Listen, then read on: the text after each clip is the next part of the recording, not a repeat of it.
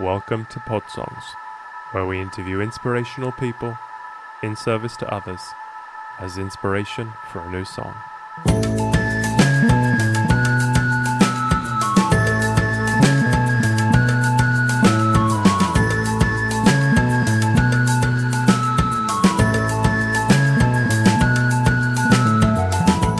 Today's guest is Dr. Gerald Pollack, Professor of Bioengineering at the University of Washington and a leading authority in the field of water structuring. You don't do the kind of research that pharmaceuticals can sell. Mm, who who invests in it because it's water, water everywhere. It's kind of the benefit for humanity, and that's not kind, not the kind of research investment that the big business is interested No, in. is it? no, it, it's not. Uh, in in general, um, what we do is fundamental research, and the only um, real money for fundamental research is is um, government agencies. But government agencies don't particularly uh, uh, um, uh, relish ideas that run against the mainstream. Seriously, against the mainstream, and so getting money is a challenge. Um, there are some uh, generous people who've done well in their lives and want to give back, and uh, we've been supported by by those for the past several years. Unfortunately, of of the two, um, uh, one is has um, basically changed their direction, and um, we don't fit, although they've been very generous to us. And the other one is suffering some difficult economic uh, uh, issues, and and so we're once again on the lookout because without without the funding, it's it's um, impossible to carry forth fundamental research. Yeah, if we were if we were uh, if we were designing a drug, it would be easier, but we don't do that. Because I remember hearing you a long time ago on uh, Bulletproof podcast, Dave Asprey's podcast, yeah, and Easy Water was um, because it has the health benefits, but also has the the energy aspect. It has, I mean, where do you start? Really, it's so many benefits to the to the, everyone. Uh, well, I I I must admit that I agree with you. There, it has so much potential because it, it's at the fundament of um, of science, the, the different phases of water that exist, and and what we identified. I, I hesitate to say the word discovered because there are people, you know, hundred years ago who was suggesting that water has a different, another phase that's unrecognized, and and that general idea uh, uh, was amplified by several prominent scientists during over the past hundred years, shall we say, uh, including uh, uh, Albert Szent-Györgyi, who is recognized as the father of modern biochemistry, won a Nobel Prize for discovering vitamin C. Gilbert Ling, uh, who perhaps contributed as much as anybody to the idea that inside your body, my body, the water is not like liquid water. The water consists of uh, water molecules that are aligned or stacked or ordered. We like to call it structured uh, water. And um, on, on the shoulders of, of those giants is where we stand. And, and we were lucky enough to, to um, have at the time to have the funding, the personnel, the group of creative people to exploit uh, those findings and, and learn a whole lot more about this simple structured water, which we now call four phase water or exclusion zone water, uh, which again is shortened to EZ, exclusion zone, which works well in the US, but not all countries because sometimes EZ is easy to remember, but none of it's EZ. so we learn into that problem. At any rate, um, that, that's basically uh, what what we found, and um, there are in fact practical applications, and and we we have been working on some of those practical applications, but they need to be done outside the university setting because the university uh, is not a company, uh, Mm-hmm. you know, and it, in order to be to retain its tax-free status, it, it can't engage the company activities, but uh, but it can uh, partner with with uh, scientists um, to write patents, and then the patents are licensed to people who want to develop them. And so there is a, a, a measure of that. And with easy water or phase water, there are multiple applications, and um, uh, and and we have been pursuing some of those to to a limited extent, but that's outside the scope mm. of the university. The university is not permitted to, to become a business in that way. Because if you you know did one product desalination or water purifying, that you know that yeah, all of that. Well, we we've been thinking of those, and uh, we're we're into those, but but uh, not in a not in that really major way that that mm. uh, can make leaps um, in in technology. There's always that so-called valley of death. You know, you have an observation in the laboratory, works great, and then you have to, in order to make it, uh, and or create an entity that that has worldwide practicality, you have to cross over that deep valley, so-called valley of death, to mm. get to the other side, and most don't make it. Uh, oh, so it's a genuine uh, phenomenon in academia. Well, or beyond academia, in, in, in any endeavor, if you have a, mm. an idea, uh, it seems to work work well in a, in a limited setting like a laboratory, mm-hmm. and out of that, you you want to you want to create something that has benefit for the world, and and certainly we do. The, the ones you mentioned exactly mm. two of them. Yeah, desalination was one. Desalination without the need to use any energy beyond the energy of the sun. Um, mm. Desalination, filtration is another. Getting electrical energy uh, from from uh, from the sun and water is yet another. Uh, and and and and there are, there are others. So so there are practical benefits. But that. But you're you're very you're very generous in your book and also in your many interviews with giving credit to because you're part of a big team. You have many students and uh, postgraduates, people, you know, they did all these micro discoveries throughout the way. So perhaps one of them is going along and starting up something. Uh, well, well, yeah, actually, one of them did and started a company, and reassured me that uh, he would do everything. We should do it together, and uh, it wouldn't require any of my time. It didn't exactly turn out that way. Um, uh, and um, well, well, I, I need to go into more detail. Um, no, but it's clear there's there's many applications, but um, many. So maybe maybe for people that because uh, I've been researching it, but for the people that don't know, I mean, it's a, the fourth phase of water is like a gel substance. Yeah, let me uh, let, me explain. Uh, so so it forms. It can form in many ways. Um, it starts from water and forms out of ordinary liquid water, like what you just been drinking, and I should be drinking more of. okay, and uh, I uh, I have my supply. Yeah, there you go. Here. Cheers, yeah. cheers, cheers. Yeah. So, uh, uh, if you take a body of water, and into this body of water, uh, immerse some material, and if the surface of this material is hydrophilic, that is water loving. So in other words, if if you drop droplet of water it spreads out, it means the surface is hydrophilic, and if it beads up, it means it's hydrophobic. It fears uh, water. Water wants to. The surface and water don't want to to interact at all. Uh, so if it's hydrophilic, in most cases, not every case, when the water meets the surface, um, what happens is the first molecular layer undergoes a change, a radical change. And what was initially individual, a bunch of individual water molecules, randomly oriented, bouncing around a fierce number of times per second, gradually forms this honeycomb array. And so if you were look look at that first molecular layer, it looks like uh, hexagons, series of hexagons. That first layer then acts as a template for the creation of the second layer, which will be from water, the same as the first layer and the third layer, and so on. And they keep building layer by layer. Um, and we've seen stacking as, as large as on the order of a million layers. So, so this is no. How high is how high would that be? Oh, on the order of a millimeter.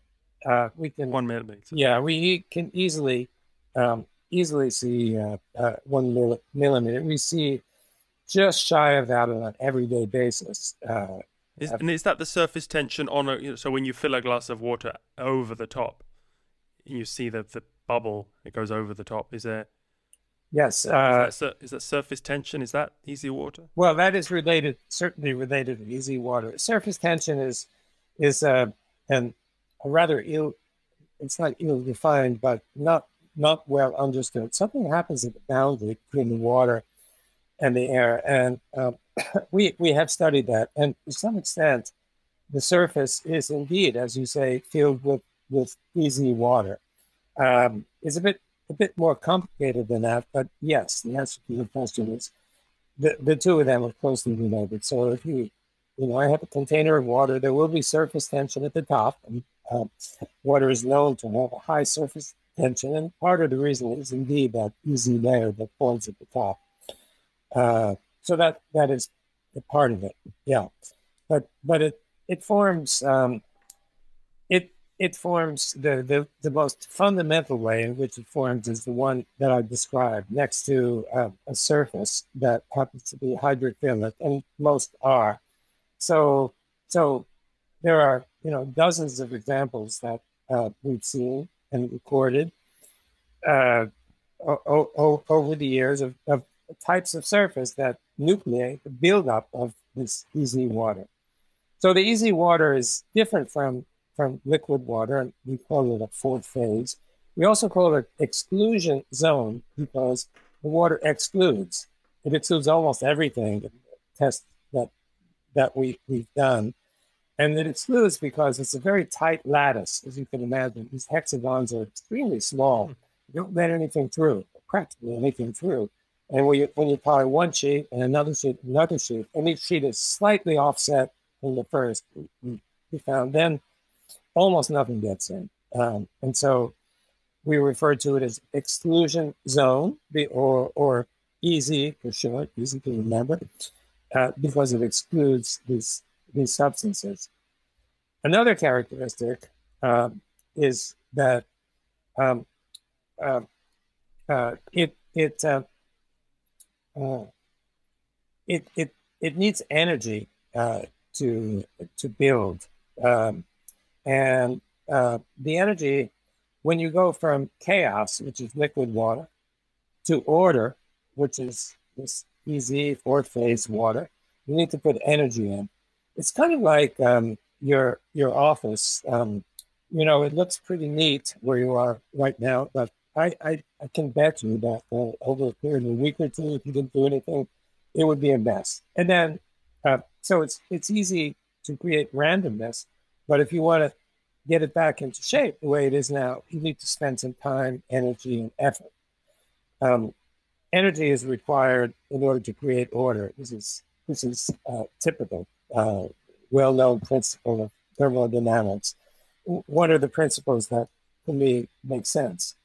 Um, not all not all do. Uh, and so, in order to create this ordered, structured, easy water, four-phase water, you need energy. And we found that the energy uh, comes basically from the sun. Uh, it's infrared energy. So, you know, the sun's energy, the electromagnetic spectrum uh, that comes from the sun, consists of a wide range of wavelengths, and a narrow, narrow uh, region of those wavelengths is what we call visible light. And slightly longer wavelengths, infrared light, and slightly shorter wavelengths, ultraviolet light. And we found that infrared light is the key. That's what that's what builds easy water. It's almost the equivalent of heat. Not quite, but essentially it, it's heat. So when the sun um, uh, uh, uh, imparts it, it, its energy, some of which reaches the earth, it does so not only in terms of visible light, but also heat. You can feel the heat. And some 50% or so uh, of this energy is in the form of heat, in, infrared energy. So the energy required for building this kind of water is all around us. Uh, it's not just the sun, actually. It's also anything that absorbs the sun's energy and then later re-radiates it. So in, in, in your office, if you were to turn off all the lights uh, and your video camera records lack nothing. Um, if if your uh, uh, camera, videographer, whatever, uh, were to substitute a camera with an infrared sensor, uh, then uh, beautiful image of you, even in complete darkness, um, because you're generating infrared. The microphone is the picture on the back wall, the stairway, uh, plant, everything is generating infrared energy. And so you get a beautiful image. Uh, and that's why it's used for the military as a night light, because it can pick up images, because the infrared energy uh, that's picked up by this instrument is all over the place. And, and so, because it's all over the place, there's plenty of it available to build easy water. So, that's another characteristic. To build it, you need this kind of energy, but the energy is always there. So, you've got a lot of it. Finally, one more, one more feature. Maybe this is one of the more interesting. Uh, this water is not neutral.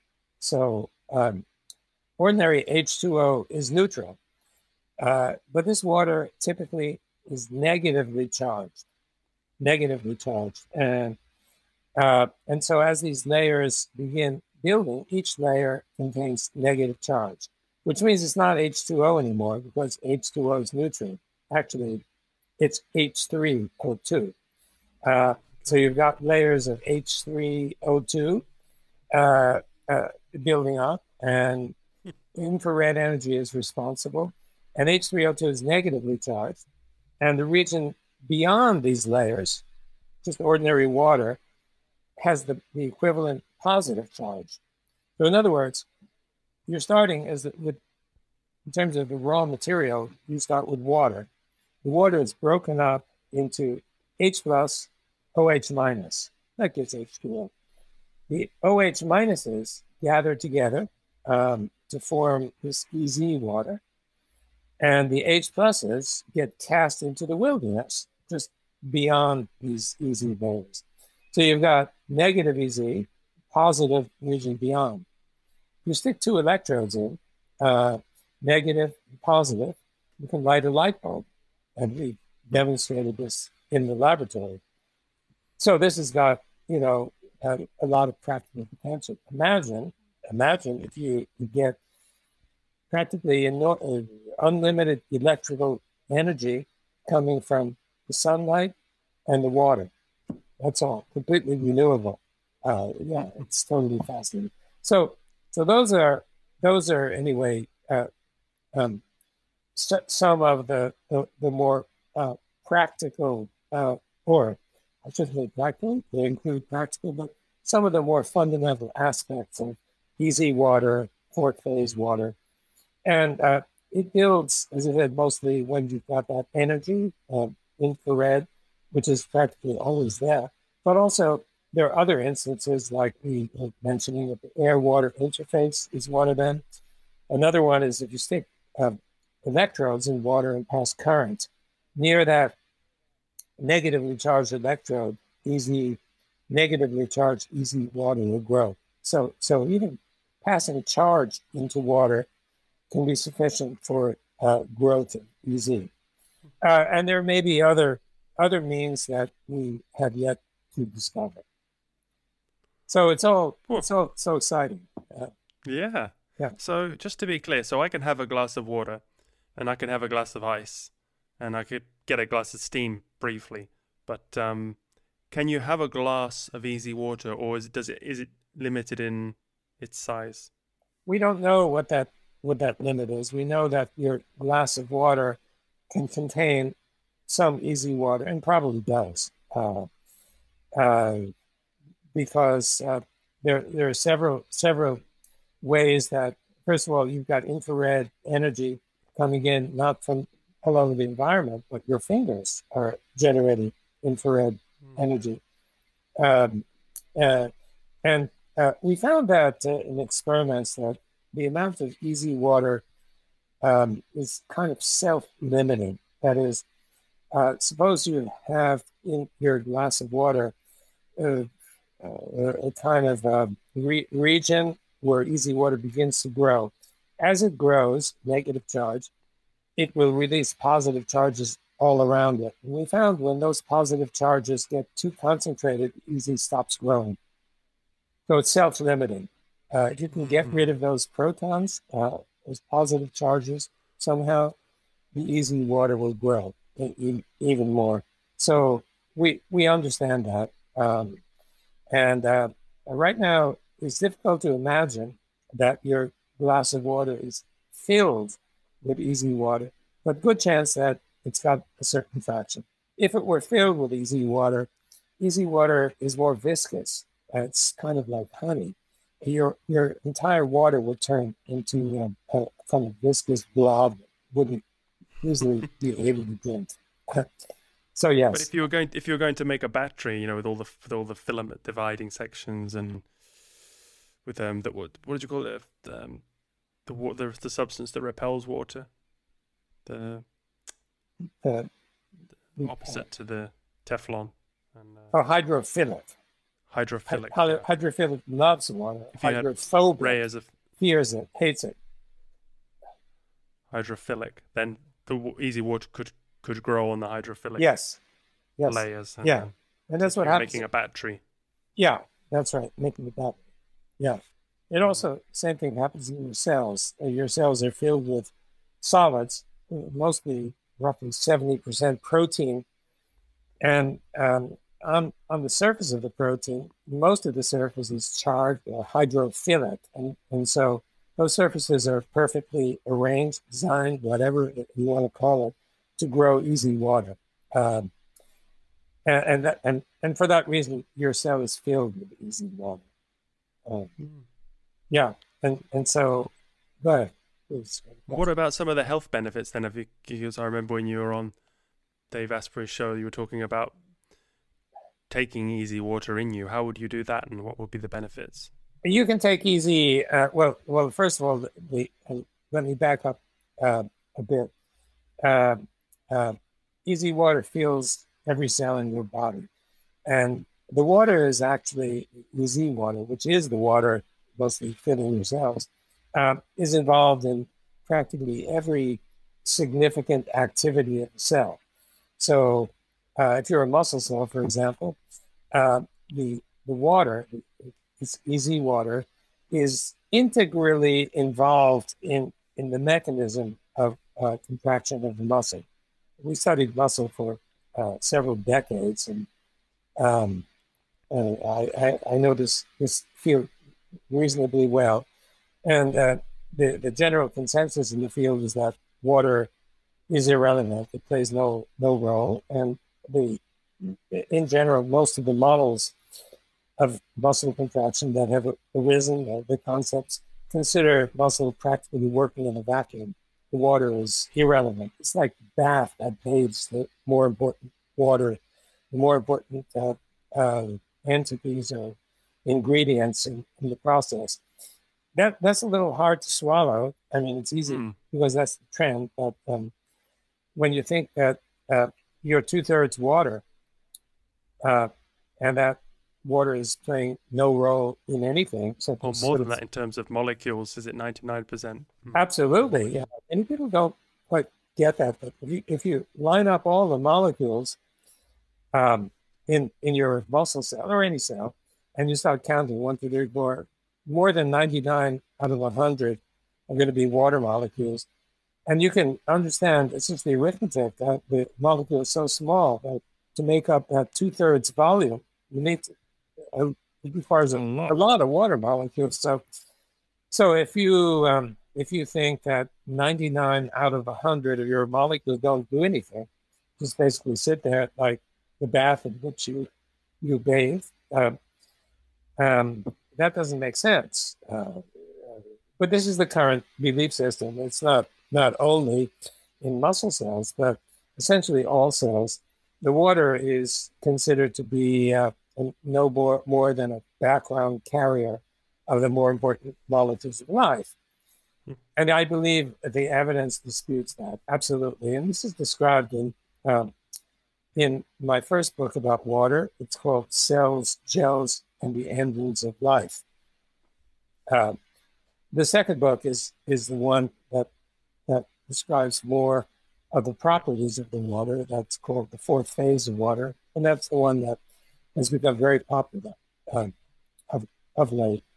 And and uh, so so the water is is uh, is really important, and and therefore, if you don't have a full complement of water, it's like missing some of your proteins or missing some critical ingredient. Your cell can't mm. work properly if it's deficient.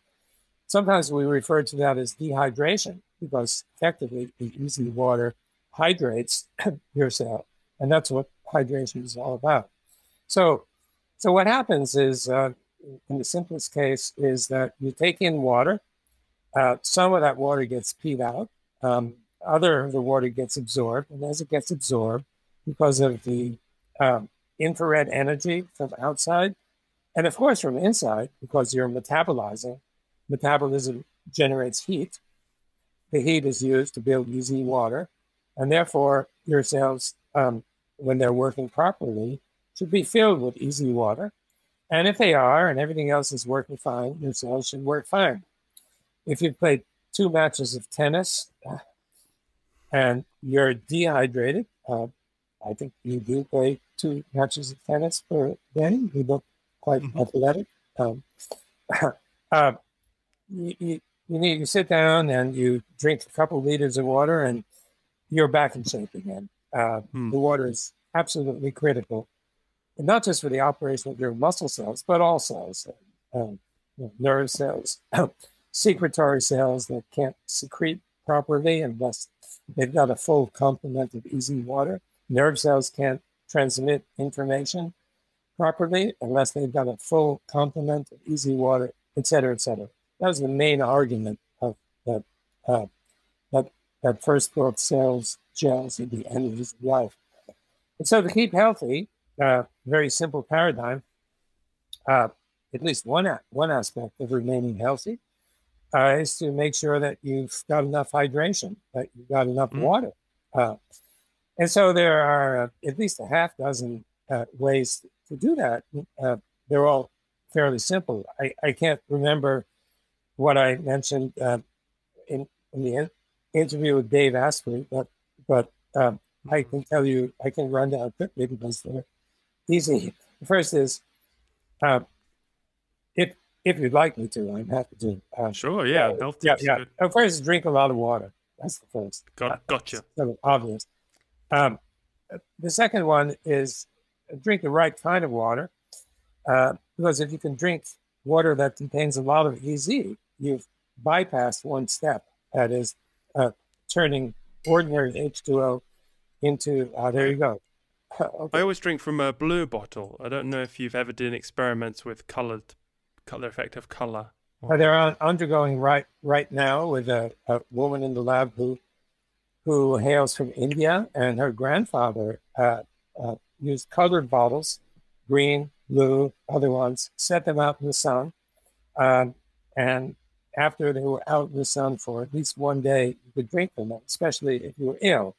Uh, uh still, she doesn't recall, and I, I don't know which color is is best for which illness, but ah. she remembers that whenever she was sick, she would drink that water and she would get better. So we're looking into that right now. And okay, oh great. So far, so far, preliminary evidence, you put it out in the sun, um, put the water out in the sun, and um, if it's not been in the sun, it contains no easy water. If it's been in the sun for at least a day or so, it contains easy water because we can actually wow. measure it in a simple way. Just I always just leave it out for 20 minutes, and for external use, leave it out for longer. Uh, I, I, I can't comment on that. We don't have enough okay. information, but we're we're studying it. It has a lot of practical consequence because because uh, you know if you if you drink the right water versus the wrong water, the wrong water, I mean, having no easy, but beyond that, as as you know, full of pharmaceuticals, mm. chemicals, pollutants, all kinds of junk. Uh, mm. uh, I think the I think the water's happiest in the in the dark blue. If you look at the oceans when they're they're in their deepest and they're they're still the most powerful. They're in their they're a deep blue. So they're they're a deep blue um, and um, almost black. They're they're really deep. They they they look dark, but but if you look at the headwaters of rivers, uh, and I think you've done it, the color is different. Um, the headwaters of rivers just after the ice melt tend to be green. Uh, I, yeah, I've seen, seen that. that. Yeah, you've seen, and I've seen it too in several places, and uh, I've seen it, uh, for example, uh, in in Austria, uh, just just beneath the as as the ice melts. Because you see it against the whites quite well, you know. Oh, against the whites, yeah, but even the, even without the whites, Innsbruck is an, an example. Right here, downtown Innsbruck, the river is running; it's running rapidly, and the usual explanation is, well, there there must be some minerals in the water, but you know, you need an endless supply of minerals uh, uh, to to explain this. So, and it looks as though the color is deep. It kind of runs, it runs through the water. So we found, I, I think the answer is that it has to do um, with the fluorescence of EZ water. We found and published that EZ water fluorescence, fluoresces, the color of the fluorescence depends on the light that's coming in from the outside. So um, now, we also found that um, when ice turns into water and it melts, it doesn't turn directly into water. It goes through an EZ phase. So the structure of EZ, the hexagonal structure, is not too different from the structure of ice. It's different, but it's not too different. And we found experimentally that if you want to melt water, you start with ice, and then the ice converts to EZ water, which then converts to ordinary water. Mm, and the reverse is true as well. If you want freeze water, you must first take the water and uh, it must go into it, its um, uh, EZ state, and the EZ state then turns into into ice. You see, so EZ is a necessary intermediate between ice and water. Therefore, what you're looking at uh, uh, in the headwaters of the rivers is the beginnings of ice melt. And we know that the EZ water that is the beginning of ice melt fluoresces.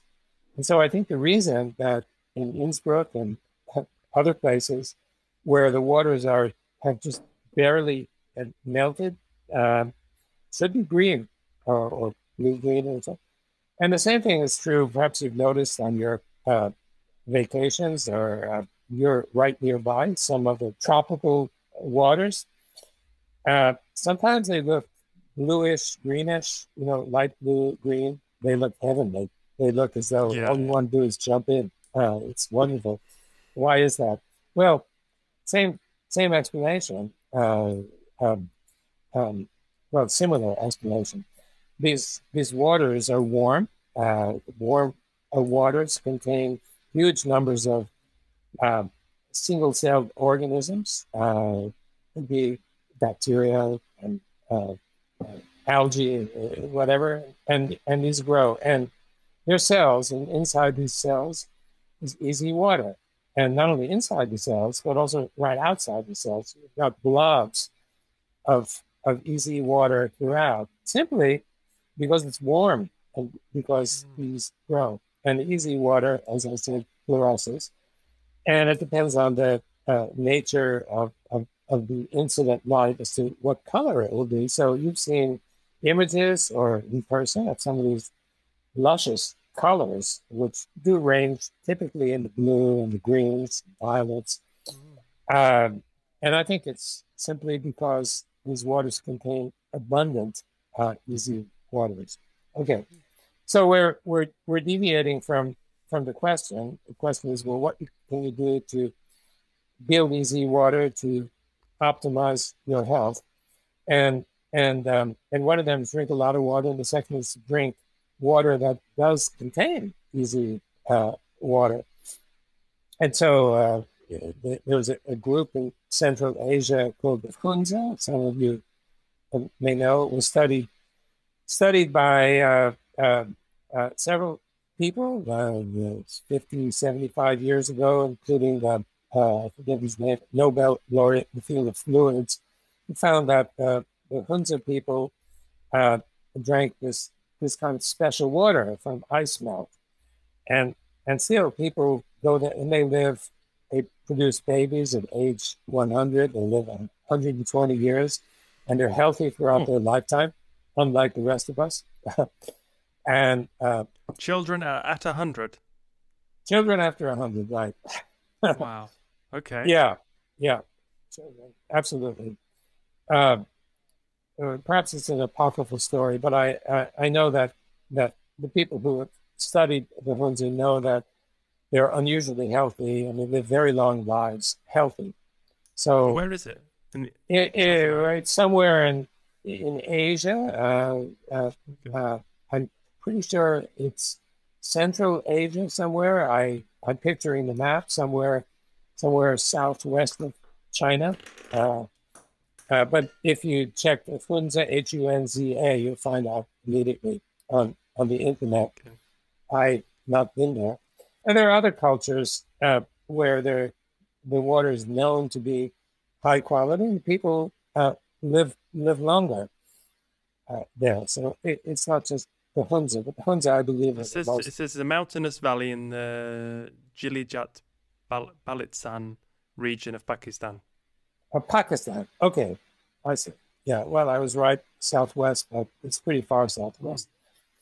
Uh, yeah. Okay. Well, now we know how to keep healthy. So, so that's another one. Uh, let me think. Uh, and the best way to do this, or a good way to do this, is to get the juice from plants, so-called juicing. So you take uh-huh. something growing in your backyard, and uh, you squeeze it to death. Take the green leaves and squeeze them, um, and, and, and what you're doing is squeezing out the water uh, from inside the cells of these freshly growing plants, healthy healthy plants. And the water inside the cell is essentially the same as the water inside our cell, full of EZ water. So if you drink that, you're drinking EZ water. Uh, so that's that's a second um, uh, way of ensuring good health. Third way, a third way, um, let's see I remember them all. a third way is to uh, um, uh, uh, trying to think of which one to uh, uh, to to mention uh, next. Um, okay, third way is to eat various herb, herbs and, and, and spices, and um, and so we've uh, we've known it, has been known, I should say, since Ayurvedic times, you know, five six thousand years ago, and ancient China also, that there are some foods or spices, or herbs that are generally good for health, and it was passed down over the generations that if you got X illness, you should try X X food, and and some of these foods I learned are good for practically everything, like turmeric. So, hmm. question arises you know, they've been doing this for, you know, many thousands of years and it seems it works. So what is it about turmeric that's so special? Does turmeric have have 30 different receptor sites all around the body to to take care of any ill uh, that might afflict you, ranging from a headache to a toe, head to toe uh, issues, or is it is it only one mechanism that operates in all of those places? You know, by virtue of Occam's razor, you know, the simplest principle is mm-hmm. likely to be uh, the one that's right. correct. We started thinking, well, gee, um, the only the only um, uh, substance that operates throughout your body that we can think of is water. And so, is it possible that turmeric has an effect on the water? We did the experiment, we published it, and we found that in amounts that you would expect to have it in your body, turmeric builds EZ water. So, in other words, um, if you take turmeric um, uh, as a spice with, with, with, your food, it builds EZ water, and presumably the EZ water builds in the regions of your body that that, that uh, it, where it's needed. So, whether your problem uh, arises in, in your head or your toes or somewhere in between, taking turmeric should be a good idea Uh, at least we think we understand the molecular basis. Uh, and apparently it is a good idea. In the same publication, we studied other substances known to be good for health. Uh, basil is another one used by the, in the Ayurvedic culture, holy basil, so called. It does the same thing. Uh, we also tried aspirin in that study. Aspirin is a natural product coming from the bark of the willow tree. Same same thing. Uh, and and later we studied ghee, uh, clarified butter, also used by those ancients. Um, in fact, uh, we we could take ghee, we put a, uh, a cylinder of it uh, in the re- put it in the refrigerator, make a little cylinder of it, and see uh, what happens next to that cylinder. And so the cylinder is like a hydrophilic substance that we put in water, and we can see the EZ grow each time, not quite a millimeter, but not so far from a millimeter. So that's been our prize winner so far is ghee and ghee wow. has been used by the ancients. Um, oh yeah, and speaking of wonder food, it's one yeah wonderful. A one, and, yeah. yeah, and you, you you mentioned Dave Asprey. He knows it. He's known it. He learned it from uh, when he was in in Asia as well, um, getting healed by monks. Um, and so, so yeah, so that's a a third a third way. Um, fourth way is going out in the sun. So uh, we we here in the Northwest U.S. in the wintertime, uh, we don't get a lot of sun, uh, unfortunately. And when the sun does come out, everybody's got smiles on their faces, uh, and um, you know it's it's like coming out of a pandemic or something like that, coming out of a, a, a constant cloud coverage. The sun peeks out and smiles. Why is that?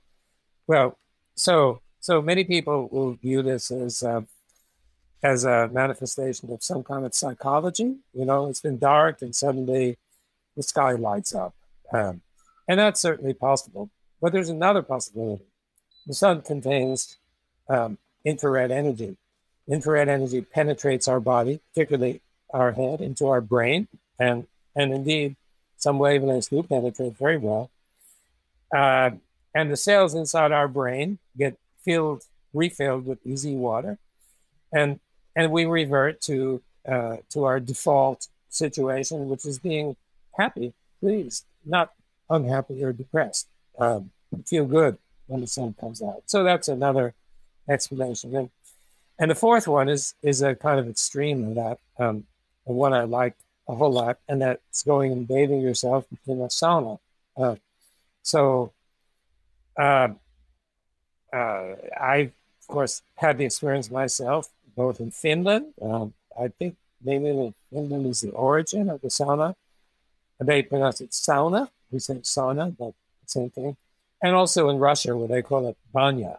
And and in both cases, uh, I, my experiences have been just just marvelous. Um, mm. uh, um, and I remember in, in Finland, I, I remember my experience. I lived it a few times, and I, it was, um, uh, it was, it was actually above the Arctic Circle, um, and uh, there was a conference there. The conference was on light, good place, um, where it remains light in the summer or the winter. I'm sorry. You were there in the summer or the winter? Uh, I was there in the summertime. Yeah, and I I do remember I do remember it doesn't get dark uh, up there, and it's quite an experience, you know, not getting dark, but but uh, it's a perfect place to to hold a conference like like that. So I I also remember going there, and I was jet lagged, of course, uh, having just arrived. Gave my talk, and the evening was a party. So they took us to some remote location near near a lake, and um, and it was great food and socializing dancing what have you. And it was about 10 p.m. and I was really tired. All I wanted to do was to go back to my hotel and get in bed and sleep for 10 hours. Um, so finally, um, I'm waiting and waiting and waiting for that to happen. And the leader of the conference gets up at the microphone, and I was sure he was going to say, Okay, the buses are loading. It's time to go back he didn't say that. He said, okay, the saunas are now open. It's time to go and enjoy them. And I thought, oh shit, this is not what I wanted. Um, and I just want to go sleep. I thought, let's give it a try. So I went into one of the three that they were describing. One is dry, one is moist. Uh, I forget what the other one is. And almost everybody else also goes to enjoy them. Um, the one was for women, the men. I, I, I don't remember all, all details. but I do remember that pre-COVID days. It was in the pre-COVID. It was four or five years ago. That's right.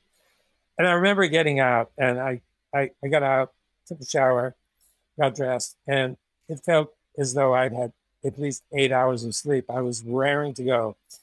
And going back to the hotel uh, didn't appeal to me one bit. I was enjoying myself tremendously. So, anyway, I, and I've had similar experiences in, in, in Russia where they uh, they beat you ap- afterward with with, um, with leaves from from um, from which tree is it? Uh, eucalyptus. Uh, no, no, no. You you're you Australians think everything is eucalyptus, but it wasn't. And central Russia, and it was birch trees. They're full of birch trees, and and uh, being asked initially, do you have a heart problem? No, no heart problem. so we go through the business, with sauna, then the birch leaves are are dipped into cold water, and you're hit on the back with the cold water from the leaves of the birch tree.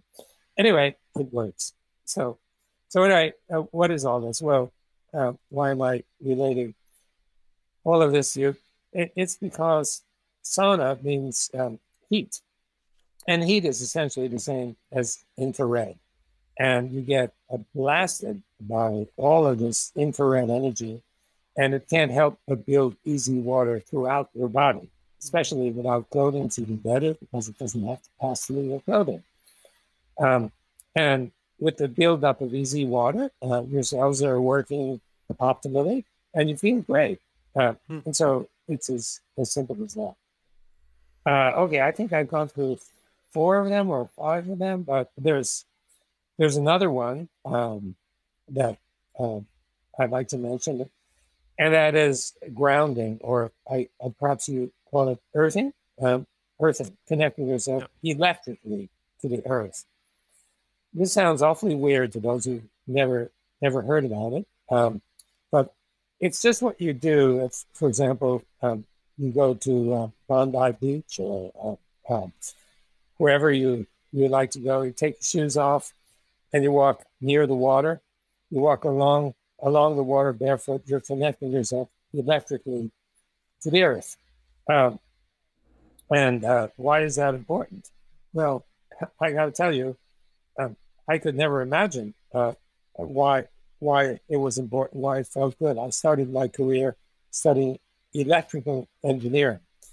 And so I thought I knew something about, about the field. And not one professor in four years ever told me that if you take a plug and plug it into the wall receptacle, that that third prong, the, in our case, it's round. I'm not sure. In, in your case, it goes mm-hmm. to ground. Uh, ground is zero. You know, no professor ever told me that it was anything but neutral. Uh, therefore, you know, the Earth is neutral. You're connecting to a vast sea of neutrality of zero, a great big fat zero. and then uh, about 10 years ago, I had a Russian guy in the lab, um, a knowledgeable guy, um, and he was just about to depart back home that evening. His flight was leaving from Moscow. And he started telling me about the electric field of the Earth.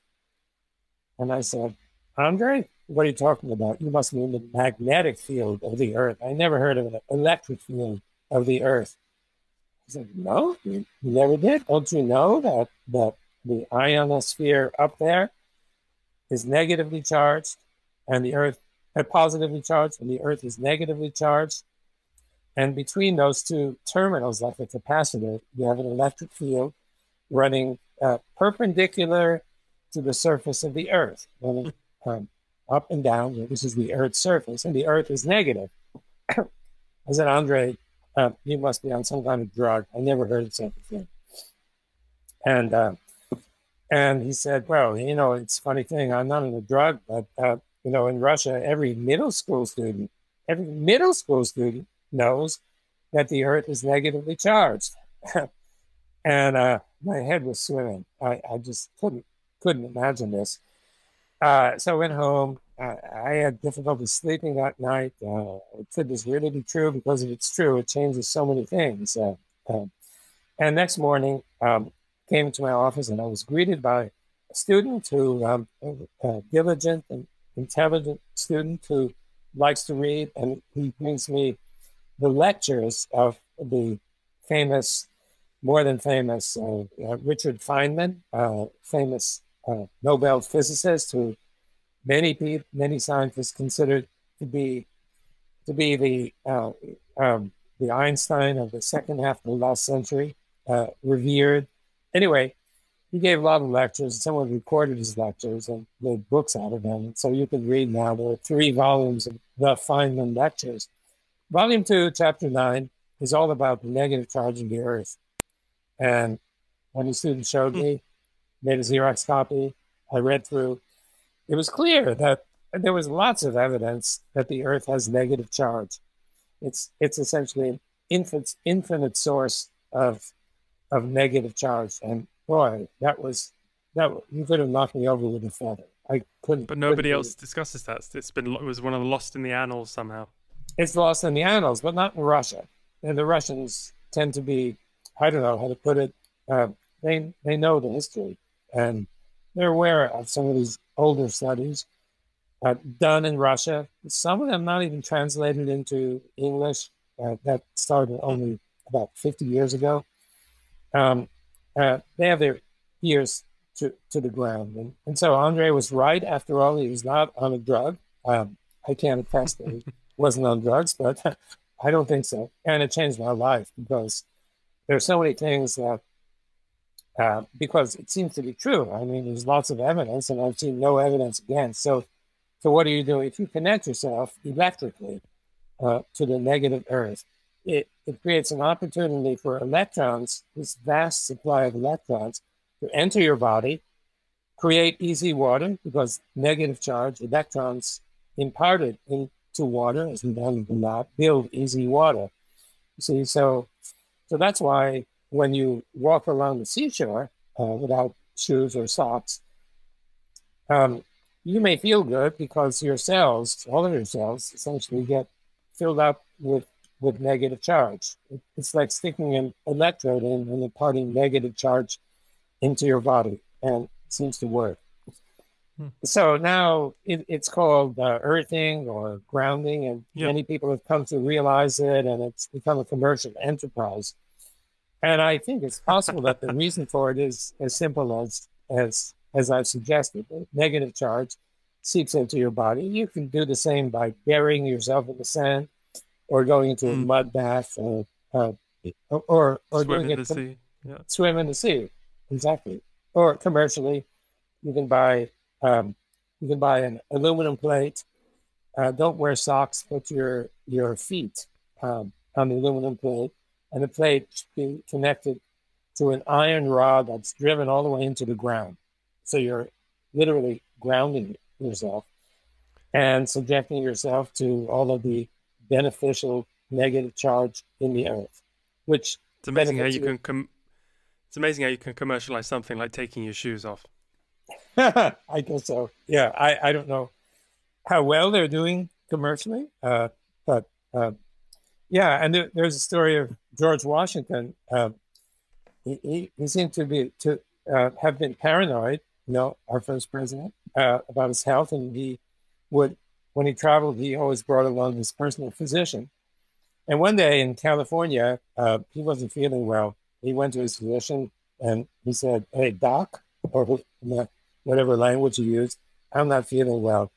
And he explained the symptoms, and uh, his doctor said, uh, just hug a tree.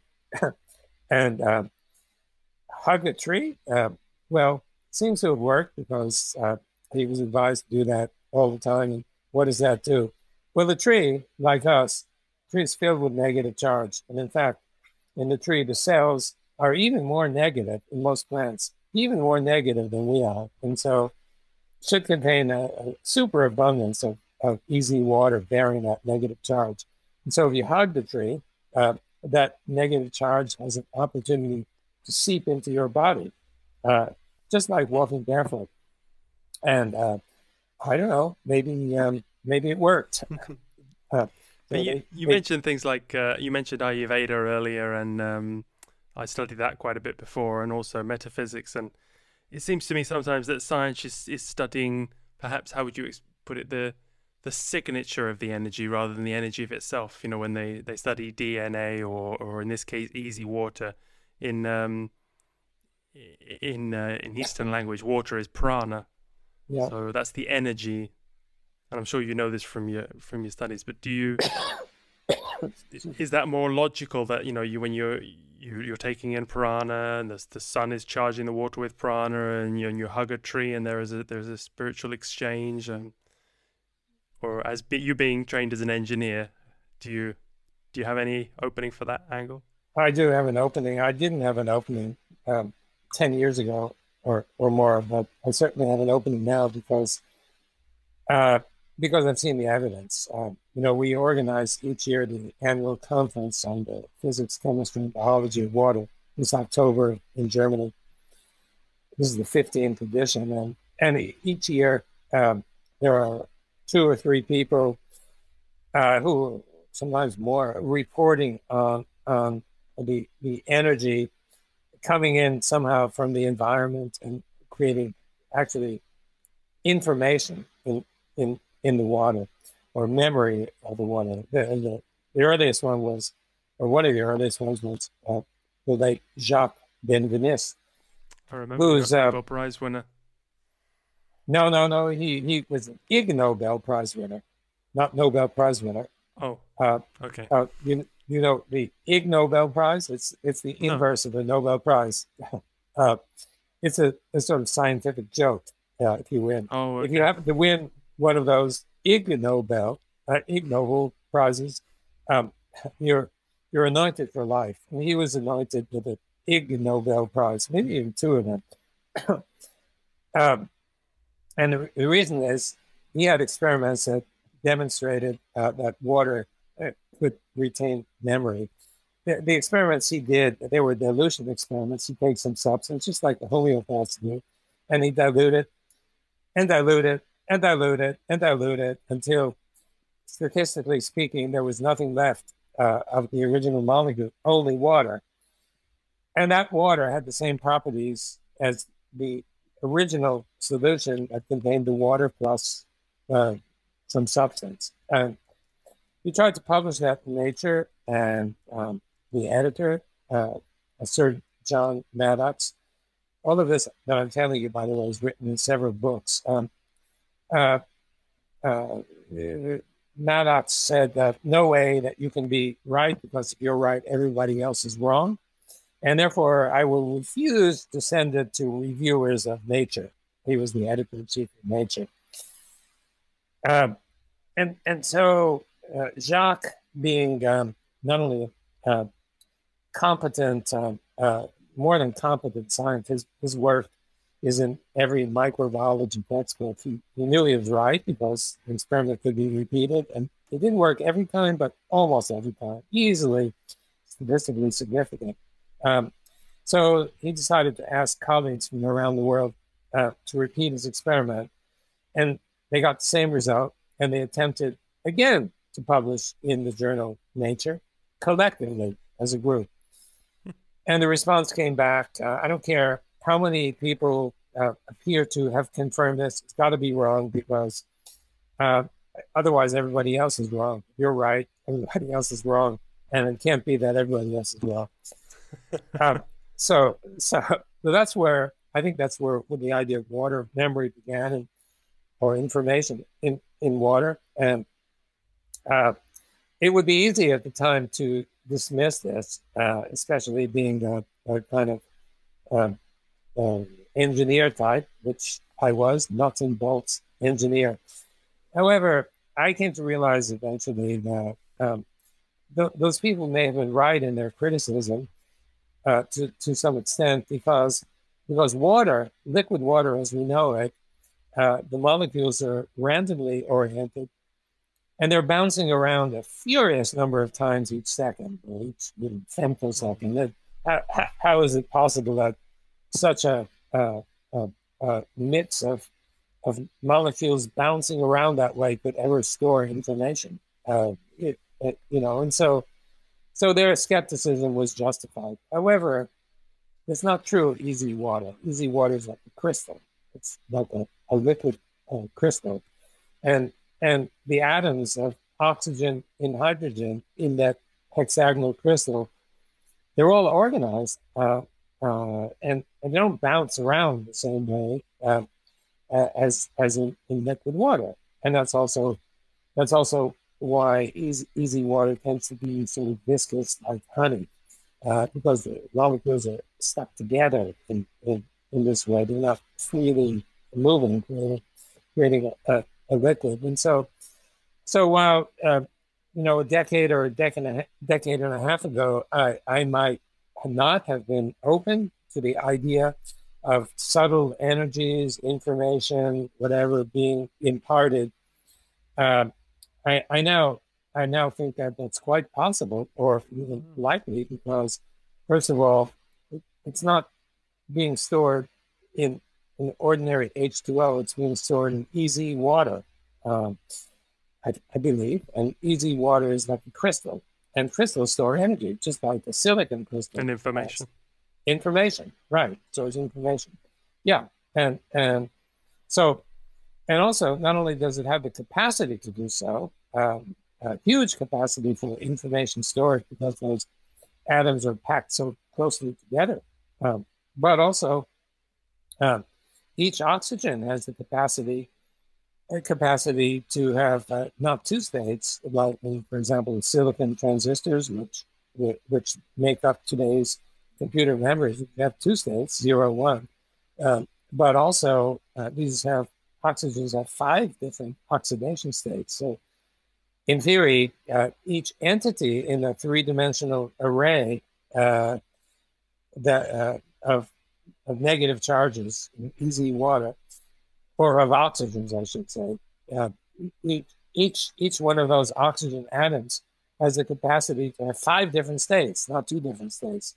So you can imagine uh, uh, how the information in, in this tightly packed array, each element of which has three states um, instead of uh, two sta- uh, five states instead of two states, uh, it's amazing uh, what the capacity is. And so we're, we're excited about, about the possibility that one day um, your computer, instead of having uh, a thumb drive that consists of, uh, of silicon, crystal of silicon, it may have crystal of EZ water that's stuck in it, which has a dramatically higher capacity um, for for uh, energy storage. To so, do the battery as well, yeah. and yeah, uh, and do the battery as well. Right, mm. right, right. Well, that's so, what we after we are, yeah. Yeah, collections of water held together in, through indeed we we are collections of water and and you know i didn't use the word arrogant before but for a scientist to think that uh, uh, 99% of the molecules in our body don't do anything you know i i think it some some would say that it borders on arrogant to take that position mm. That's great. You're you're like a gateway scientist. You know, like uh, the stepping stone between that brings other scientists out of this. I also spoke to Rupert Sheldrake, and he had his morphic resonance theory, and these kind of just bringing science this this towards the Eastern ideas, eh, just converting the language is very helpful. I think. Yeah, I I, I guess uh, I guess it might might say that I'm following in the footsteps of, of Rupert Sheldrake, who didn't start that way, but gradually, having spent some time in India and uh, understanding the Ayurvedic tradition, uh, uh, became aware of the power of it. Mm-hmm. It's really a pity that that so many of us have, have lost it because, you know, five thousand years ago, the people were as interested as we are in preserving their health. Uh, it's not that they never thought about it, uh, and you can imagine that um, you know, they developed their techniques of how, how, to do it. And they were, I'm sure, just as confident of their techniques as the pharmaceutical companies today are seem uh, to be, I guess, confident of, of their techniques. And, uh, Maybe even more so. Maybe they, I think they had better results, but uh, that's a whole other conversation. But I have to work right. on a song. I have to work on a song about water now, so I think I'm I'm fully inspired. I'm fully hydrated. So okay, oh, that's great. Okay, so I guess uh, I I will wish you good luck on your on your song. Uh, it's been uh, a real delight to talk with you, and I'd love to hear the song after it's done. I hope you have enough information to uh, to create it. I, have definitely I've heard some of your others. It's fantastic. Uh, Thank you very much. Yeah. Thanks, Jared. Well, this is uh, okay. I've got the book, so I'm going to keep digesting it all, and I'll see what uh, I'll sweat out a song. Thank you so much. Okay. Anyway, you're. Uh, uh, I guess we've ended. Uh, yeah. Uh, yeah. Okay. Th- thank you for you're you're great. Uh, are you in Sydney? I can't remember. Where are you? Located? I'm actually in Italy. I'm in Italy. Oh my goodness! Why did I yeah. think Australia? I apologize. uh, okay. No, no, you're, you're talking to people all around the world, so I yeah, I, I, I understand to keep that. track of things. But your your your English sounds as though it comes from Australia. Why is that? Did, that's a big insult, but uh... uh, I apologize. Uh, uh, uh, but a lot of Americans make that mistake. It's um, I don't know what it is, but I've lived up. I've lived abroad for a long time, so maybe I'm a maybe my accent's changed from the. I'm a, I'm originally from England, yeah. Okay, well, I apologize. But I have travelled extensively, so yeah, so I've, a, I've, I've diluted. An international. Uh, that's why I said Bondi Beach because it's because it's um, uh, uh, near Sydney. I thought, oh yeah, well he knows about that. Yeah, I have actually been there. It's a beautiful place, but uh, it is beautiful. Yeah, not as nice okay. as Italy. Yeah. Anyway, Jack, it's been great, and we end just at the right time because I have to get out there soon.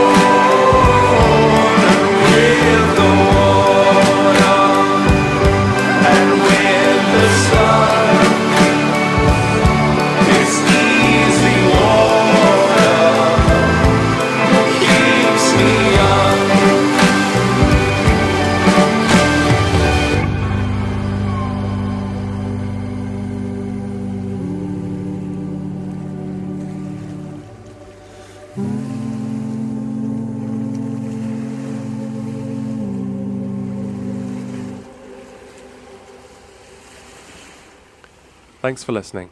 Hope you enjoyed the show and the song. If you want to hear the song again, it's available on all music streaming services or for a $1 download from podsongs.com. You can also subscribe there for our newsletter, for all other news and updates. A big thanks to our musical production team here in Italy, Maurizio Sanicola, Massimino Vozza, and Luigi Falcione, and my researcher, Dori Verbo. Please help us by sending this episode to your friends, sharing it on social media, and reviewing it wherever you can. I also have another show to listen to. It's called The Mystic Cast, and it's about spirituality, UFOs, mysticism, the occult, and the Aetherius Society, the teachings of which led me to start this project, serving the service, helping those who help others. Thanks again for tuning in. Have a great day.